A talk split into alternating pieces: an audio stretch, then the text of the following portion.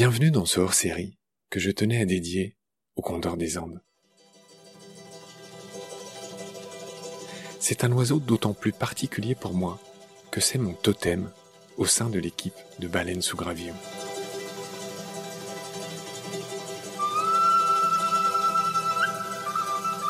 En gros, par jeu, l'équipe a coutume de s'attribuer des totems.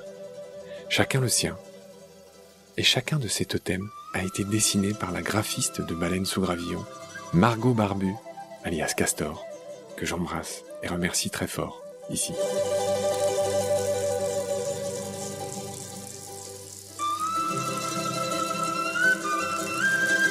Mon totem tombait bien, en vrai, car j'ai vécu six ans dans les Andes, au Chili, où j'ai travaillé comme guide d'expédition de montagne. J'ai donc eu la chance de rencontrer ce géant des cimes, parfois de très près, comme au canyon de Colca, au Pérou, un point d'observation magique et rapproché que beaucoup de voyageurs connaissent.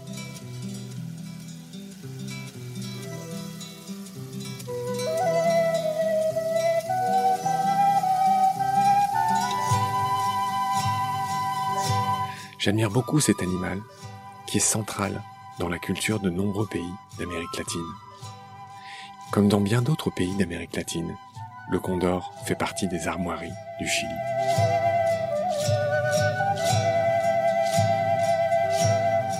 Il fait aussi partie de la culture populaire. Le dessinateur Pepo a créé Condorito en réaction à l'écrasante culture états-unienne, symbolisée par Disney. Écrasante, c'est peu dire, puisque le 11 septembre oui, le 11 septembre 1973, Salvador Allende était renversé par un coup d'État militaire appuyé par les États-Unis. Mais c'est en effet une autre histoire.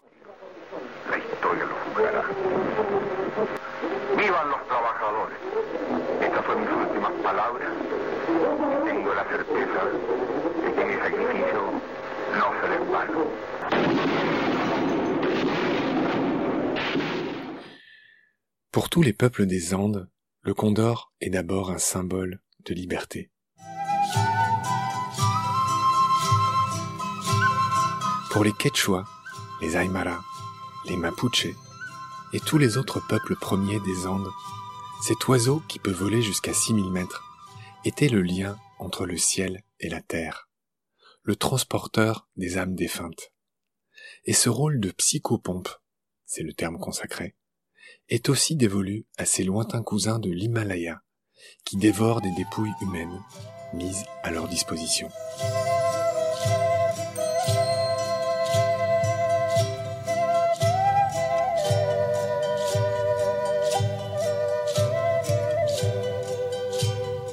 Le nom du condor vient du quechua kuntur, mais son nom scientifique est Vultur griffus.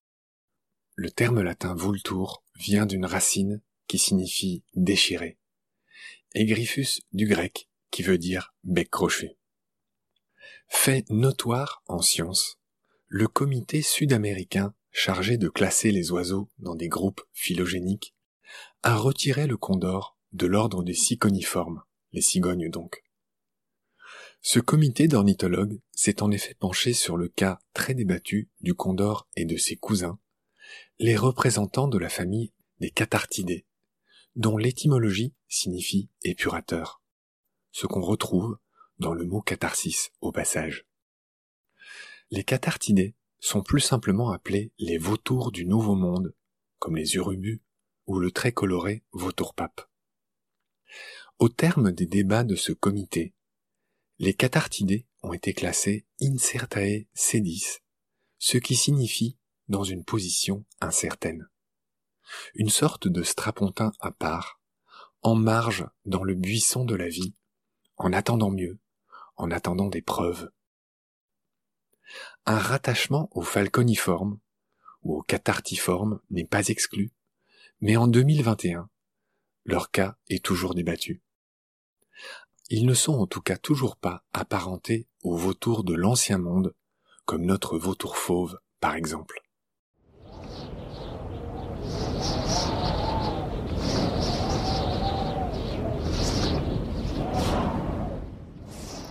D'abord, soyons précis sur les records. Le condor des Andes est l'oiseau terrestre volant dont le poids moyen est le plus lourd du monde, soit 11,3 kg.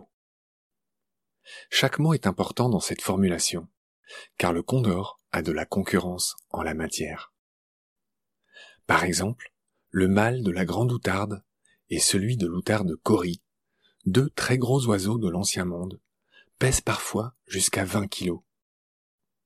Mais chez les outardes, le poids moyen de l'espèce n'est que de 10 kilos en raison d'un fort dimorphisme sexuel.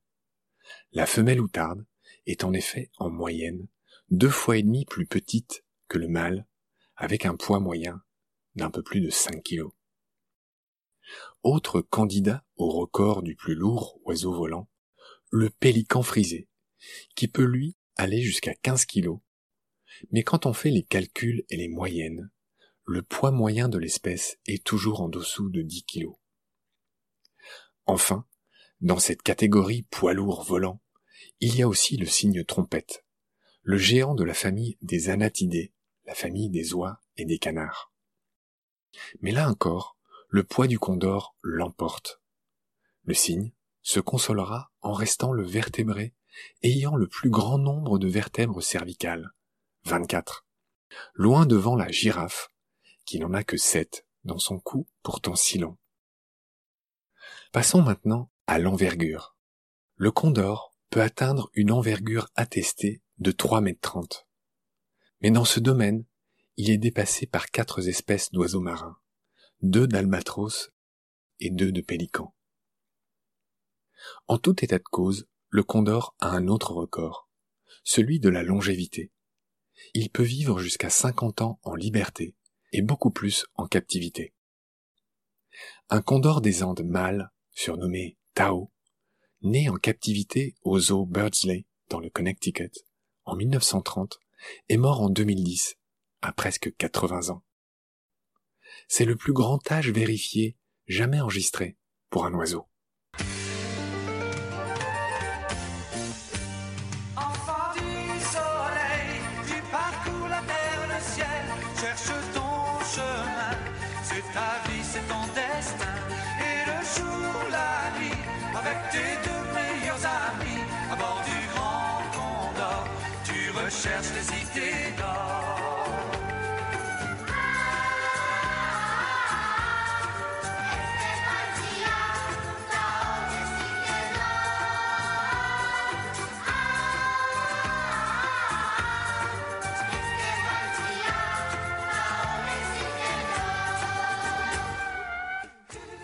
Maintenant, envolons-nous avec le condor et parlons de ses qualités de planeur.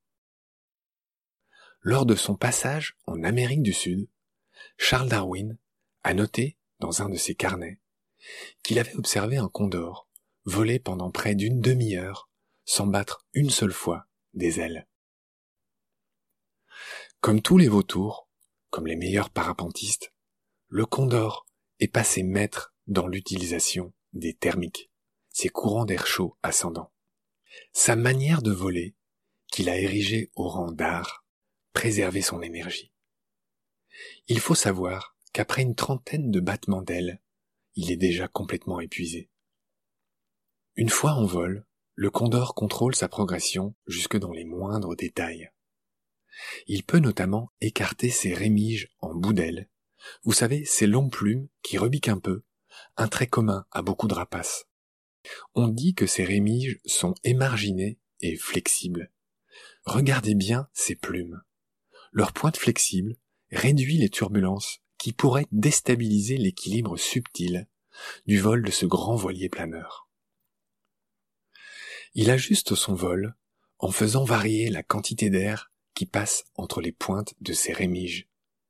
Il peut même les orienter individuellement comme les gouvernes d'un avion. Vous avez sans doute déjà joué à ce jeu en mettant votre main en dehors de la fenêtre d'une voiture qui roule très vite, à faire planer votre main en ajustant la position des doigts.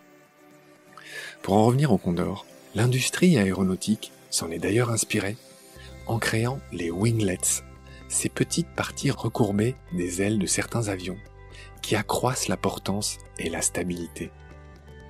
Et nous avons ici un bel exemple de biomimétisme, un de ces exemples qui aurait eu toute sa place dans la saison 1 de Baleine sous gravillon, dédiée à cette science qui copie les inventions de la nature.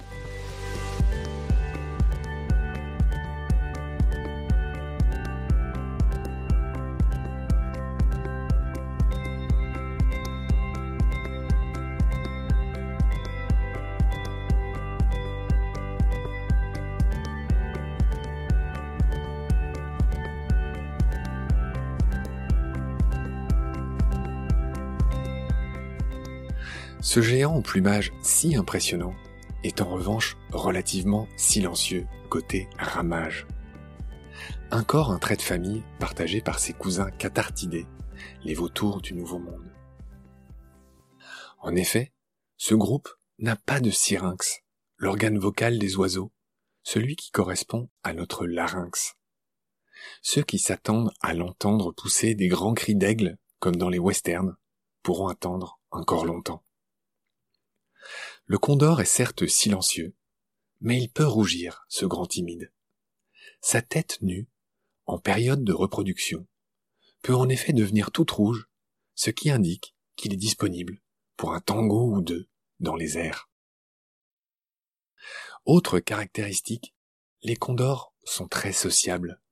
Ils vivent et se nourrissent en groupe, en général sous la conduite d'un mâle dominant, que les Quechua appellent l'apou le sage, le père, l'esprit de la montagne. À tout seigneur, tout honneur, c'est la peau qui donne le signal de la curée, après avoir testé la charogne. Je disais tout à l'heure que le condor pouvait être un emblème de l'économie d'énergie. Et cela se note aussi dans leur façon de vivre ensemble. Ils évitent de se chamailler autour des carcasses. Et ce calme, cette discipline, vaut aussi pour les autres espèces de charognards présentes. De petits rituels bien rodés, les bonnes attitudes de soumission évitent les chamailleries inutiles. Chacun son rôle, chacun sa place, selon un plan de table tacite, connu et respecté de tous, et ainsi les carcasses, à l'instar des vaches, seront bien gardées. Lors d'un rassemblement autour d'une charogne, le condor est le premier à se servir. Il a droit à sa haie d'honneur. Et il y a une logique à tout ça. Son bec puissant est un des rares capables d'ouvrir la carcasse. Les autres oiseaux, comme les urubus par exemple, le savent très bien. Il s'agit donc d'un cas de symbiose, c'est-à-dire une coopération mutuellement bénéfique. Comme nous l'avons vu dans les épisodes de Baleine sous gravillon consacrés aux vautours, les espèces plus petites ont besoin d'un puissant bec pour ouvrir la carcasse. Ils ont donc intérêt à laisser les gros becs commencer.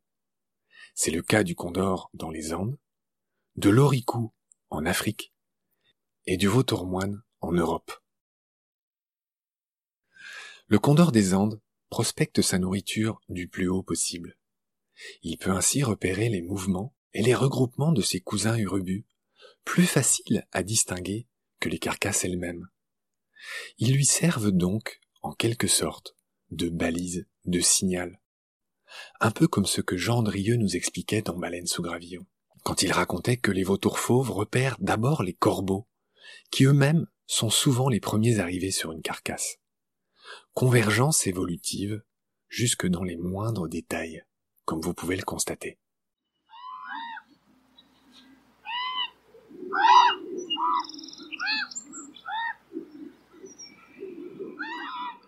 Le condor des Andes se nourrit de cadavres d'espèces diverses, notamment de camélidés, vigognes, alpacas, llamas, guanacos, mais aussi de cadavres de bétail comme les moutons ou les bœufs. Le condor des Andes possède un odorat médiocre par rapport à celui d'autres animaux. Par exemple, si on le compare avec le grand urubu, sont pourtant proches cousins de la famille des cathartidés. Et ce fait renforce la symbiose que je vous ai décrite entre charognards. Les urubus, notamment l'urubu à tête rouge ou le grand urubu, repère les charognes à l'odeur, et le condor, on l'a dit, les ouvre.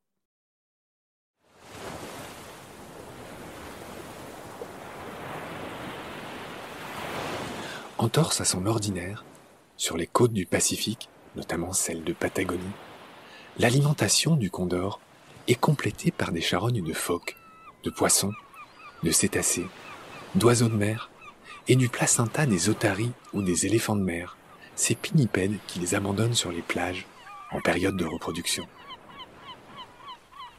À cette occasion, le condor des Andes peut couvrir de grandes distances pour aller se nourrir et trouver des carcasses loin de son territoire habituel.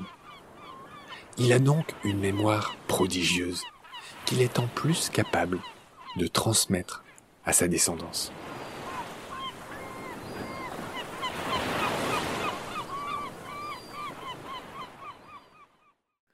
Dans la série est fort minimisé, le condor ne construit pas de nid. Il est de toute façon bien incapable de transporter ne serait-ce qu'une brindille, à cause de son orteil de pouce court et non préhensile. Il vit dans des trous ou des renfoncements de rochers, bien protégés des intempéries. Le soir, on peut observer des groupes d'une vingtaine de juvéniles et d'adultes des deux sexes, en dehors de la période de reproduction. Ils s'y rassemblent pour passer la nuit sur des perchoirs, dortoirs communs. Côté cœur, le Condor est monogame et fidèle. Monsieur et Madame Condor sont fidèles pour la vie entière. Le mâle s'implique fortement dans la reproduction. C'est un père modèle qui frise parfois l'excès de zèle. On l'a déjà vu bousculer la femelle pour prendre la relève et couver à son tour. Dans certains cas, il la chasse même parfois hors du nid avant ou après l'éclosion. Il est fréquent aussi que les mâles nourrissent le poussin plus souvent que la femelle, par régurgitation. Si l'œuf ou le poussin sont perdus ou cassés, un autre œuf vient le remplacer rapidement. Les éleveurs et les chercheurs exploitent d'ailleurs ce comportement pour doubler le taux de reproduction et réhabiliter autant que possible les populations de cette espèce en danger d'extinction. Dans ce cas, ils enlèvent le premier œuf pour le mettre en couveuse et ils laissent aux parents le soin d'en pondre un deuxième et d'élever un nouveau poussin. Ce poussin, le condorito, sera entouré de soins prolongés. Il bénéficiera d'une éducation très longue car il y a beaucoup de choses à apprendre chez les condors. Il faut mémoriser les montagnes, les itinéraires, les trajectoires, savoir quoi trouver, où et quand, le tout en évitant les nombreux dangers. Pour perfectionner cette technique de vol, il accumule les heures d'entraînement. Il y a notamment ces joutes aériennes spectaculaires mais sans violence avec ses congénères. Beaucoup de juvéniles périssent dans les deux ans suivant l'envol, comme nous l'avait encore expliqué l'ami Jean Andrieux dans les épisodes dédiés aux autres vautours. Le taux de survie des jeunes est tout juste suffisant pour assurer la pérennité de l'espèce hors des misères des hommes. Au final, le juvénile quitte ses parents peu avant la ponte de l'œuf suivant, soit deux ans après sa naissance. En résumé, la maturation du condor est lente et l'éducation longue. Le jeune est nourri par les deux adultes pendant plus d'un an, bien qu'il soit capable de voler dès l'âge de six mois. Tout ça fait que ce tanguy des oiseaux ne revêt pas son bel uniforme de pilote avant six ans. Il perd ses plumes d'un marron sale pour se parer des plumes noires et blanches typiques dans le cas des mâles. Chez les condors, la femelle est un peu plus petite que le mâle et sa livrée est plus terne. Ce dimorphisme sexuel très marqué est une exception dans la famille des cathartidés, car chez ses cousins, comme les urubus, ou même le vautour-pape, alias le sarcoramphe, il est très difficile de distinguer le mâle de la femelle. Le condor des Andes atteint sa maturité sexuelle entre 6 et 7 ans. La femelle ne pond qu'un œuf tous les deux ans. ce faible taux de reproduction se retrouve chez d'autres espèces à la longévité importante. Tous ces animaux apex qui ont peu d'ennemis, à part l'homme. Mais cette place enviable dans la pyramide alimentaire expose l'espèce à une très grande fragilité. La longévité de ces oiseaux, que j'évoquais plus haut, ne suffit pas, ne suffit plus à compenser aujourd'hui les pertes.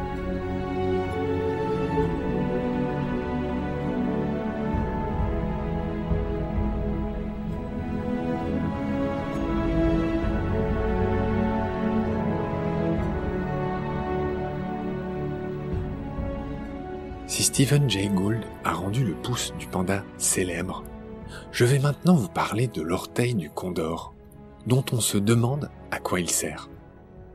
Son orteil postérieur est situé trop haut pour pouvoir se refermer. Ses serres ne sont donc pas préhensiles en plus d'être passablement émoussés. Le condor est donc incapable d'attaquer, d'emporter ou de déchiqueter une éventuelle proie avec ses serres. Le condor, je l'ai déjà dit, ne peut compter que sur son puissant bec crochu pour dépecer ses proies en les maintenant au sol sous son propre poids. Mais il doit la consommer sur place, car vous l'avez déjà compris, il ne pourrait même pas emporter une brindille. Si cet oiseau mange trop, il sera incapable de s'envoler. Il devra attendre de digérer, et en cas d'alerte ou de danger, dégurgiter son repas. Et c'est en exploitant sa gloutonnerie que les peuples des Andes parviennent à capturer un condor. Nous le verrons un peu plus tard. Depuis 1977, le condor est classé comme une espèce menacée par l'UICN, l'Union internationale pour la préservation de la nature.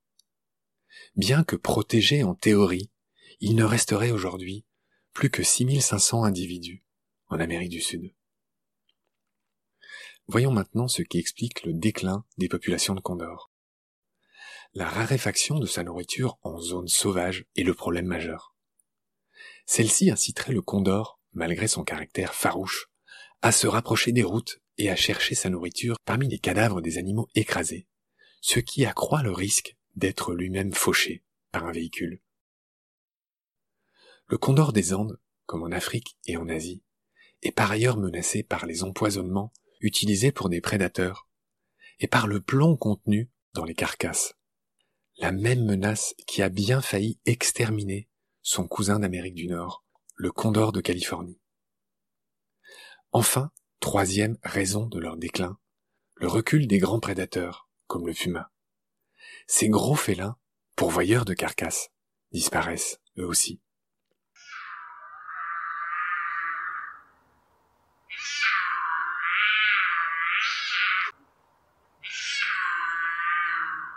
Maintenant, je vais vous parler d'une fête étrange, que j'ai évoquée brièvement dans l'épisode avec Jean. Un rituel mystique et cruel, très fort en symbole comme vous allez le voir.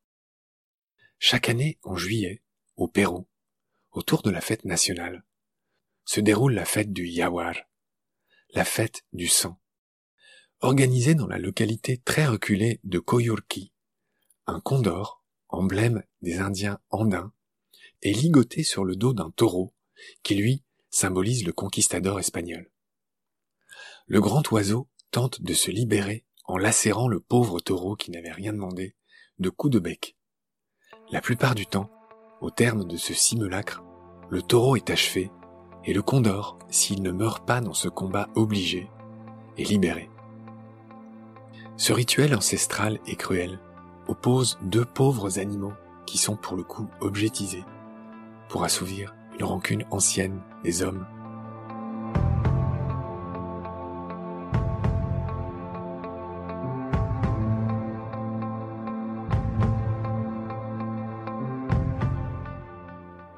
Le majestueux Condor a laissé son nom à quelques créations des hommes.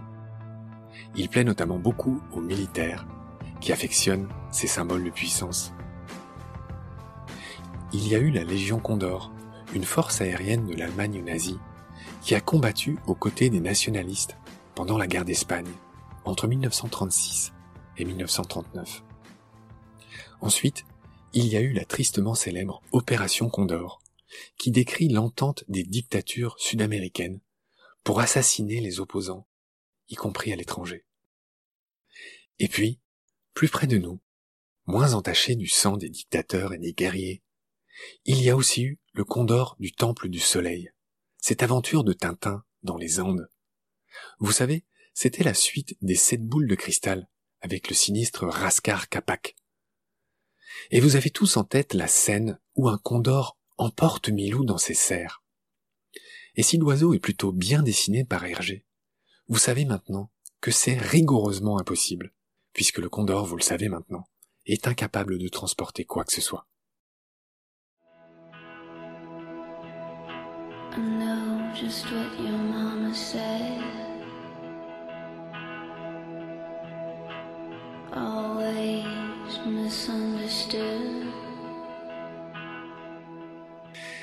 J'aimerais maintenant finir ce hors-série en résumant un conte célèbre que je vous invite à retrouver et à lire.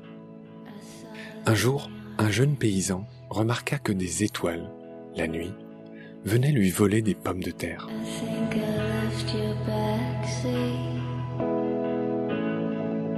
Il leur tendit un piège et captura l'une d'entre elles, dont il tomba amoureux. Ils vécurent heureux et eurent un enfant. Mais l'étoile, pour des raisons qui varient suivant les versions et les pays, finit par retourner au ciel. Et c'est alors que le jeune paysan demanda de l'aide au condor pour aller la rechercher au ciel.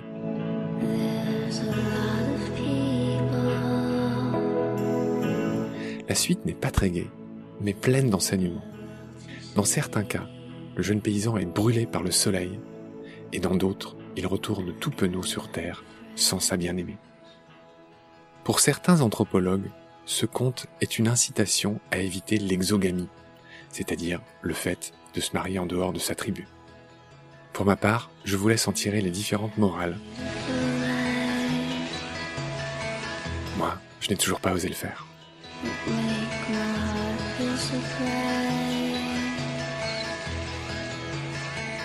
C'est la fin de cet épisode. Merci de l'avoir suivi. Merci de partager le lien de Baleine sous Gravillon et de vous abonner si vous avez aimé. Des étoiles et des commentaires sont les bienvenus si vous écoutez l'émission sur iPhone. Celles et ceux qui le souhaitent peuvent aussi nous aider en faisant un don sur le site Tipeee. Merci par avance. Vos critiques, conseils et suggestions sont aussi les bienvenus sur la page Facebook de Baleine sous Gravillon. Je remercie mes équipiers pour leur aide précieuse. Je vous retrouve très vite pour un nouvel épisode. D'ici là, prenez soin de vous et ce qu'il y a autour de vous. Merci, à bientôt.